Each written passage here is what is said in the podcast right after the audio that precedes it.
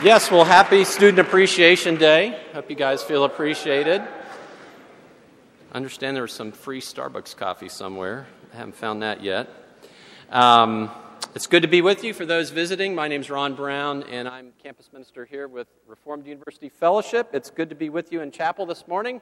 If you would open your Bibles to Acts chapter 14. Acts chapter 14, I'll begin with verse 19.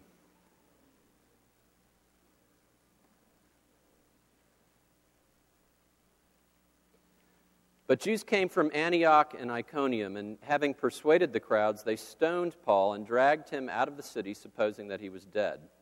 But when the disciples gathered about him, he rose up and entered the city. And on the next day, he went out with Barnabas to Derbe. When they had preached the gospel to that city and had made many disciples, they returned to Lystra and to Iconium and to Antioch, strengthening the souls of the disciples, encouraging them to continue in the faith, and saying that through many tribulations we must enter the kingdom of God.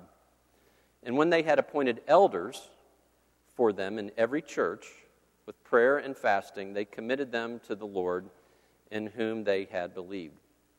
Then they passed through Pisidia and came to Pamphylia.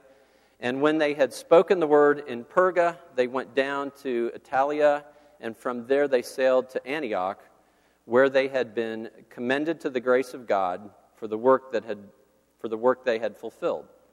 And when they arrived and gathered the church together, they declared all that God had done with them and how he had opened a door of faith to the Gentiles, and they remained no little time with the disciples. Father, we thank you for gathering us together this morning. We thank you for your word and for the encouragement of gathering together as a group of Christians. I pray, Father, that you would also encourage us in our participation in the local church uh, by your word today. We pray this in Jesus' name. Amen. Well, the title of my message today is Let's Hear It for Bad Preaching and Worship. It's taken from a 1980 article in the magazine The Wittenberg Door. The Wittenberg Door is uh, sort of the national lampoon of Christendom. I don't th- think it's in print anymore. Sort of an irreverent look at all things Christian. And basically, the premise of this article was that the only thing that people really paid attention to in most worship services was the sermon. Everybody really sort of waited to get to the sermon. And so the article, in a tongue in cheek kind of way, said, you know, when we have mediocre preaching that's sort of boring, uh, the good thing about that is we actually put the emphasis on the worship. And it's a good thing to put the emphasis on the worship. Now, things have, have changed a lot since 1980. We definitely put the emphasis on worship. You can uh, pretty much get any kind of worship you want, and people are passionate about it. You can have classical worship, you can have alternative country worship, you can probably find metalcore worship. I mean, any sort of variety that you want, uh, you can get it. And today, then, what I'd like to do, picking up off of this sort of tongue in cheek uh, Wittenberg door approach, I'd like to say, let's hear it for bad preaching and worship. Uh, just for the record, I'm not for heretical teaching and I'm not for unbiblical worship. I'm just saying, let's maybe put the focus on some other things that oftentimes we neglect to look at about the local church and about the church of Jesus Christ. What's good about the church? Well, first of all, we're going to back up a little bit before focusing on the local church to talk about the church universal and the church invisible when theologians throw around that jargon, the universal church, they're talking about those who do, will, or have believed in Jesus Christ. Those, all of those who have faith in Jesus Christ. And we see that the Bible does speak of this universal group of people called the church. Ephesians 1 22 and 23 says, And he put all things under his feet and gave him as head over all things to the church, which is his body, the fullness of him who fills all in all. And then Paul goes on to say in Ephesians chapter 2:12 and following, remember that you were at that time separated from Christ, alienated from the commonwealth of Israel, and strangers to the covenants of promise, having no hope and without God in the world. But now, in Christ Jesus, you who were once far off have been brought near by the blood of Christ. So then you are no longer strangers and aliens, but are fellow citizens with the saints and members of the household of God, built on the foundation of the apostles and prophets. Christ Jesus himself being the cornerstone, in whom the whole structure, being joined together, grows into a holy temple in the Lord. In him you also are being built together into a dwelling place for God by the Spirit. So there's this big tent aspect of the church that people all over the world and people from the past and people in the future who believe in Jesus Christ are part of this universal church. We can also speak of the invisible church. It's invisible in the sense that we can't peer into somebody's heart and know whether they have faith in Jesus Christ, and we can't glimpse into heaven and see all of those that have gone on before us that are in heaven. Hebrews chapter 12, verse 23 speaks of this invisible church in this way and to the assembly of the firstborn who are enrolled in heaven, and to God the judge of all, and to the spirits of the righteous made perfect. We can also speak of the church as connectional. In other words, the church is made up not only of local bodies, local expressions of the church, but elders and leaders from the various churches coming together in a connectional way. Uh, they have authority, they have the ability to uh, make statements and direct the church of Jesus Christ. And we see this, an example of it in Acts chapter 15. In Acts chapter 15, there's a problem that needs to be addressed. And so what happens? The apostles and the elders come together to confer to make pronouncements related to the church at large. So Acts 15:6 says, "The apostles and the elders were gathered together to consider this matter." And then in Acts 15:22, the conclusion of the matter was then it seemed good to the apostles and the elders with the whole church to choose men from among them and send them to Antioch, Antioch with Paul and Barnabas. And so they, they sent with Paul and Barnabas this pronouncement that they had made. So God at the church is universal, it's invisible, it's big, and it's also connectional.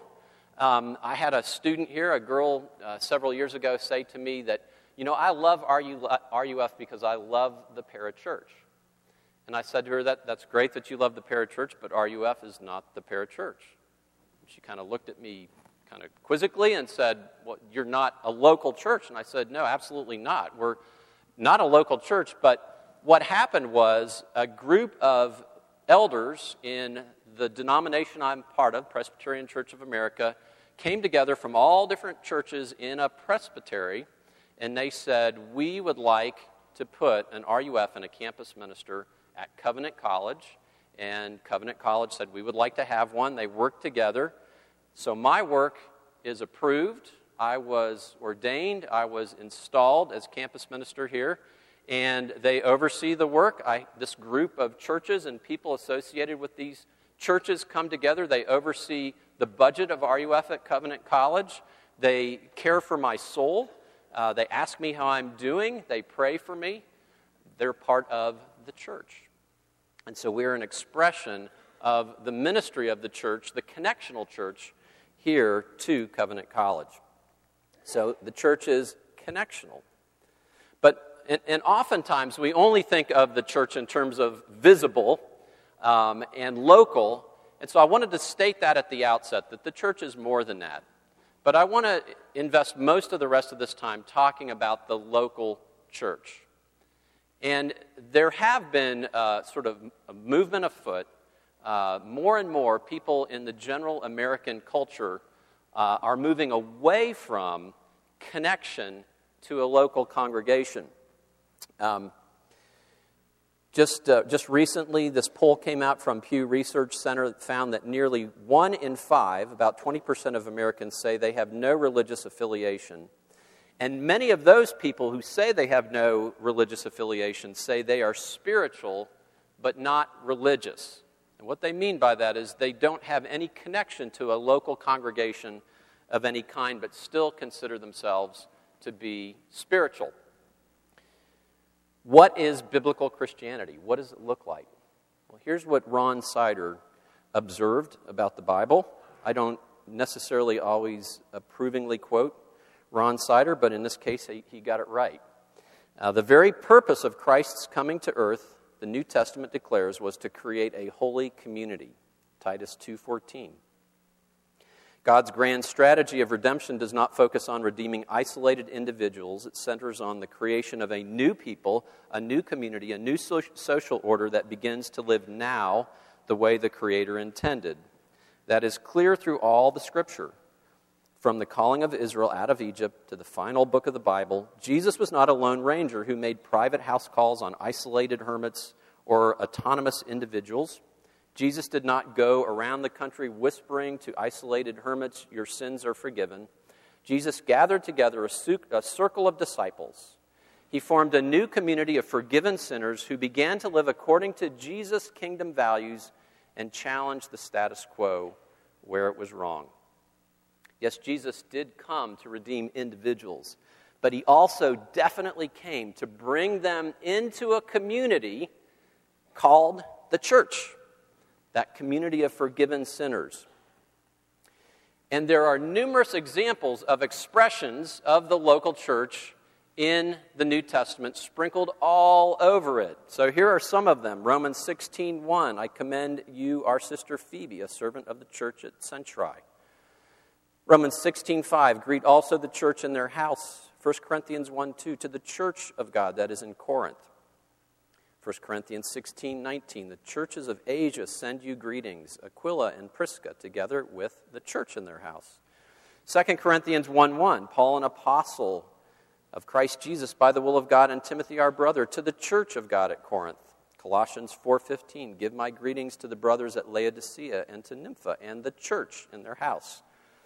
Colossians 4:16 And when this letter has been read among you have it also read to the church of the Laodiceans. 1 Thessalonians 1 1. Paul, Silvanus, and Timothy to the church of the Thessalonians, Philemon's 2, and, and Apphia, our sister, Archippus, and our fellow soldier, and the, the church in your house. Churches are mentioned in the book of Revelation, 1 Timothy and Titus. Lay out the authority in the structure and the practical ministry of the local church. So God tells us that the local church is important. What is the local church? It's not a building, it's made up of individuals that come together. And the church is made up of individuals that regularly meet at a building, but it's not the building itself. The church is not some sort of gelatinous, blob, ethereal structure. Being a church means something. Uh, the gospel of the Lord Jesus Christ is preached. We have the Word of God, we have the sacraments of the Lord's Supper, in baptism, and church discipline that takes place where people are lovingly called on to repent when they err and they stray. People who are concerned about that, you have an authority structure clearly taught of the church in Scripture. And it's a place where people know you and love you, and where you know and love people. Covenant College is not a local church. It's where a lot of Christians gather together, even on a morning like today, and we worship God. We hear from God's word, but we are not a local church. Campus fellowship groups like RUF are not a local church. I'd love for you all to be part of RUF. I think there's a lot of benefit to it. I was talking to somebody yesterday at our, our 11 o'clock meeting, and she was saying, I'm really busy this week, so I wanted to come because when I'm really busy, I need more uh, input and encouragement. Fantastic. When I was at Florida State as an RUF campus minister, I would speak with students and say, if you only have one hour to be involved in some kind of um, religious, uh, communal uh, worship time, don't come to RUF large group, go to your local church. Now, the reality is you have more than an hour, but the point was the church is extremely important. The local church is extremely important. And RUF and other fellowship groups are not a local church. So, if it's so important, what are some of the impediments to being involved in the local church. And there are impediments, I think, particularly, excuse me, uh, particularly for you as college students. And one of the biggest ones is just kind of on a demographic level, uh, college students are mobile. You're, uh, you're home for part of the year, then you're here for part of the year, and even when you're here for part of the year, you go on fall break and you're, you're there for a month over Christmas and spring break, and in between, you're doing who knows what. And as a result, sometimes I feel like college students sort of fall into this black hole of church ministry. You have things that are offered to um, preschoolers and nursery and elementary school and middle school and high school, and then uh, career people, and then young uh, marrieds, and all the way to senior adults. That oftentimes college students don't really fit into some uh, strategic uh, church initiative. Why? Because you're here and then you're there. So I think there is the reality that this can be difficult, and it's something that you have to overcome uh, in terms of your involvement in the local church, whether it's here or at home. Uh, in the local church, people are not like you, and it can make it more difficult for you to develop fellowship with them. And that is precisely one of the reasons why you absolutely need to be involved in the local church to be where people are not like you, to be around older people who have wisdom, to serve uh, those that are younger you, than you that you can give input to. It's part of the reason why we have a difficult time. College students can have a difficult time uh, being involved in the local church. You know, this environment here at Covenant College, uh, more than any other point in your life, is going to be a time when you are with people like yourself in Christian community. Uh, the only other time I could think of that you might be is if you actually go to a retirement home, a Christian retirement home. Uh, and then another similarity will be you will eat dinner at 5 o'clock, just like you do here. Uh, why is that? I don't get that. But anyway, um, so most likely, this is going to be a time in your life when you are going to be around people most like you. And it's easy, relatively easy, for you to develop fellowship in this context. It's more difficult in the local church, but you absolutely need to take the initiative to do it. It's important, it's worth it. Seniors, you're going to graduate, and many of you uh, have experienced the closest fellowship the closest relationships and friendships that you've ever had, uh, perhaps in your entire life. And as you contemplate leaving and, and uh, moving, uh, you might fall into sort of a minor depression uh, because you're anticipating having to go through the whole process all over of getting to know people, developing fellowship, and you probably forgot what it was like to come here to Covenant College your first year, maybe as a freshman, maybe not knowing a lot of people. And it did take some energy and effort to do that. Uh, the difference is, of course, you're around people for the most part like yourself, and it's easier to do that. So when you get out, you need to take the initiative. You need to spend time in prayer, concerted effort to seek to get to know people at the local church, to develop those relationships with them. And it's going to take time, but it's worth it. When I got out of college, I traveled around the country for a year. Um, what I would do is I would pick a spot on the map. I would go there for six weeks, and then I'd pick another spot on the map, and I'd go there for six weeks, and I picked another spot on the map, and I'd go there for six weeks. I did that for a whole year.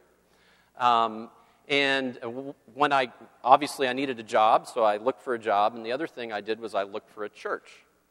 And I, unwittingly, I was doing sort of this little experiment on how to find a church and how to get plugged into a church really quickly.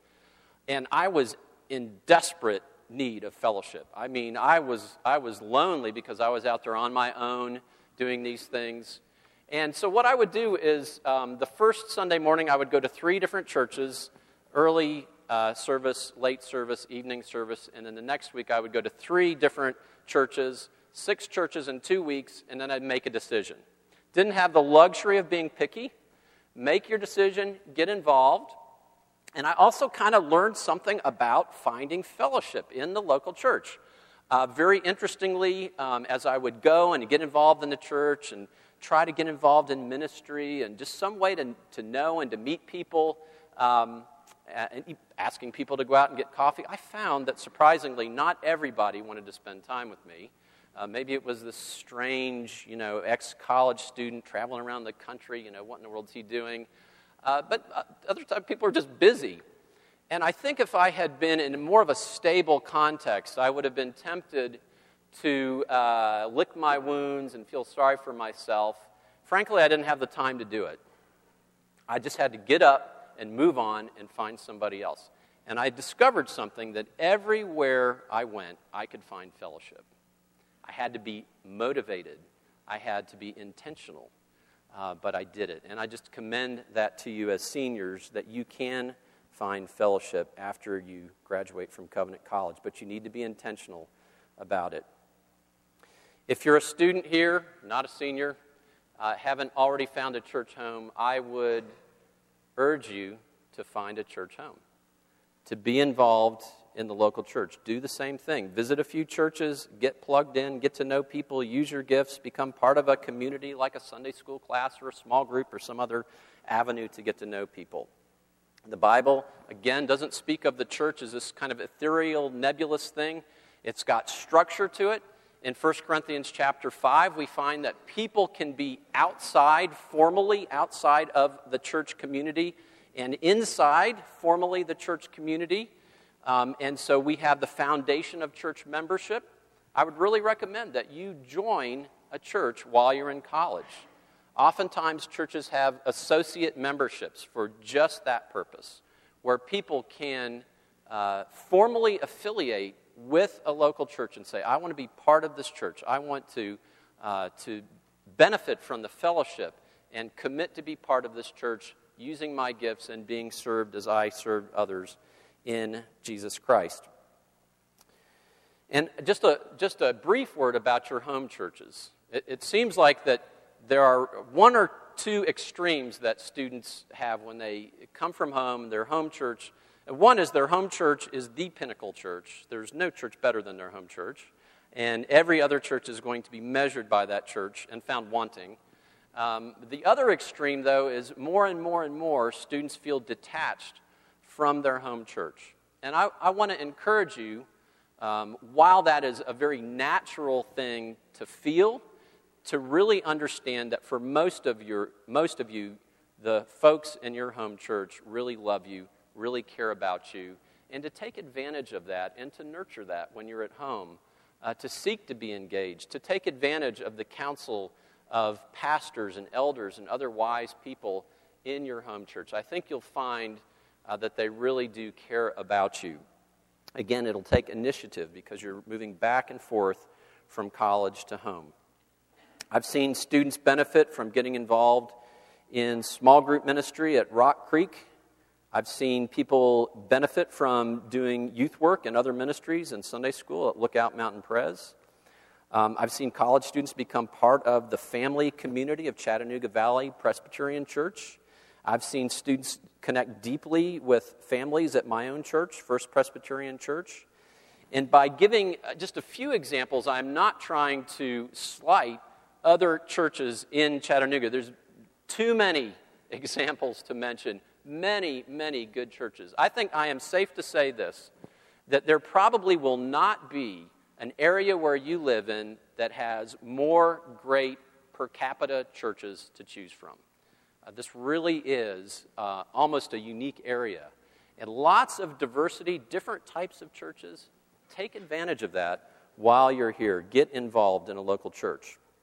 Within the past week, I've seen two different students um, just kind of casually on campus having uh, very serious, tearful conversations with two different pastors from two different churches.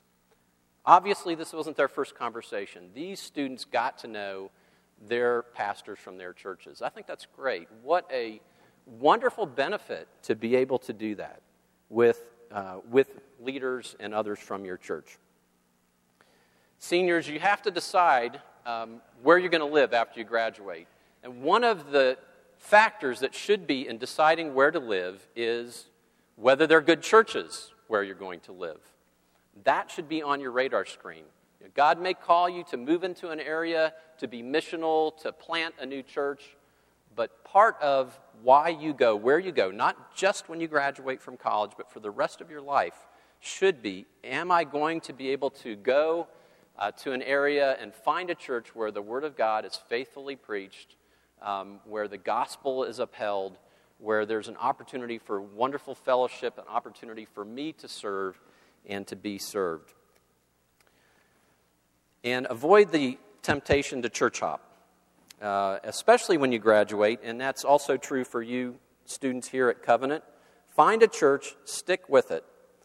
Church isn't like choosing whether or not you're going to go to Walmart versus Walgreens, whether you're going to eat at Cracker Barrel versus Taco Bell.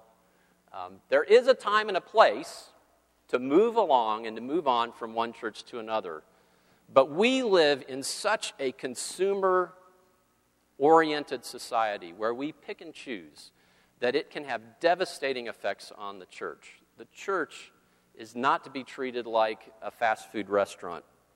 You will not find the perfect church. The old cliche, if you join the perfect church, you'll ruin it, so don't do that, um, is is definitely true. There is no perfect church. The church is often boring, it can be awkward, it is often not passionate enough, it can be filled with mundane, mundane needs. It is easy to be hurt by people in the church. Just because you're hurt by people in the church doesn't mean that you cut and run. I was a pastor, assistant pastor in a church. My first Sunday, I walked through the lobby of the church, and a woman passed me, and uh, who I did not know, a total stranger, and said something critical to me, and then kept walking. Um, and as I saw this individual uh, during my preaching times and teaching times, she would always come up and say something critical after I was done. One day I was speaking to a group of women teaching and uh, happened to sit down next to her, and she had something critical to say, and so I was like, What's the deal? I mean, come on, let's just talk about this. And so she did, and we spent about 45 minutes together, and I said, Tell me what your disagreement is. And she had certain theological disagreements with me, and I said, Well, why is that? And, and, and she told me, and then she said, Well, what do you believe? And she really wanted to know why I believed what I believed, and we had a really good conversation. And at the end of that time, uh, we were really friends. It's worth it to work through difficult, difficulties in the local church. Now, some of you are saying, Ron, that's great, that's preacher talk. Uh, I know you just have not been through what I've been through in the local church. I've, I've really been hurt. And it, it may be true. Some of you have experienced probably some very, very serious things. Uh, abuse can happen in the local church. Um, heresy can happen in the local church. Uh, I'm not talking about putting up with that. But I have experienced a few things in the local church. Remember one time I walked into um, my church, and uh, a woman came up to me and said, You pastors have ruined our church. Well, good morning to you, too. And um, as I saw this person over the course of many years, Every time I would see her, I would greet her by name, I would say hello, I would smile at her, and she would never look at me and she would keep walking by every single time. One time I was tasked with teaching um, the officers in our church, uh, church that I worked at, a particular biblical subject. When I got done teaching, they literally booed and hissed. That's quite an accomplishment getting your officers to boo and hiss when you teach God's word. That was really, really difficult. Now, I say that not to say that I'm some kind of a martyr, but I am saying this that I have been through a few difficult things in the local church. And if you have been through a few difficult things in the local church, I understand. But just because we go through difficulties doesn't mean that we cut and run from the local church. Our churches are filled with lots of flawed people. I'm one of those flawed people. The local church is gritty, it's often not sweet and kind. It is not for the faint of heart. I wish the church were more boring, frankly. It is what Christ died for. It is the perfect place to show the grace and the love of Christ because Christ gave his life for you so that you might be part of the church. There is no plan B. The book of Ephesians says that Christ loved the church and gave himself up for her that he might sanctify her, having cleansed her by the washing of water with the word, so that he might present the church to himself in splendor, without spot or wrinkle or any such thing, that she might be holy and without blemish. The church is perfect in God's sight right now because of the blood of Jesus Christ and the sacrifice of Jesus Christ and what he has done for us and how we're declared right in his sight. But you know what? In reality, she has more than a few warts. The church is not perfect. One day we look forward to the, the time when the church will be made completely perfect. But Jesus Christ loved the church enough to give his life for her. So, yes, let's hear it for the church. Let's pray.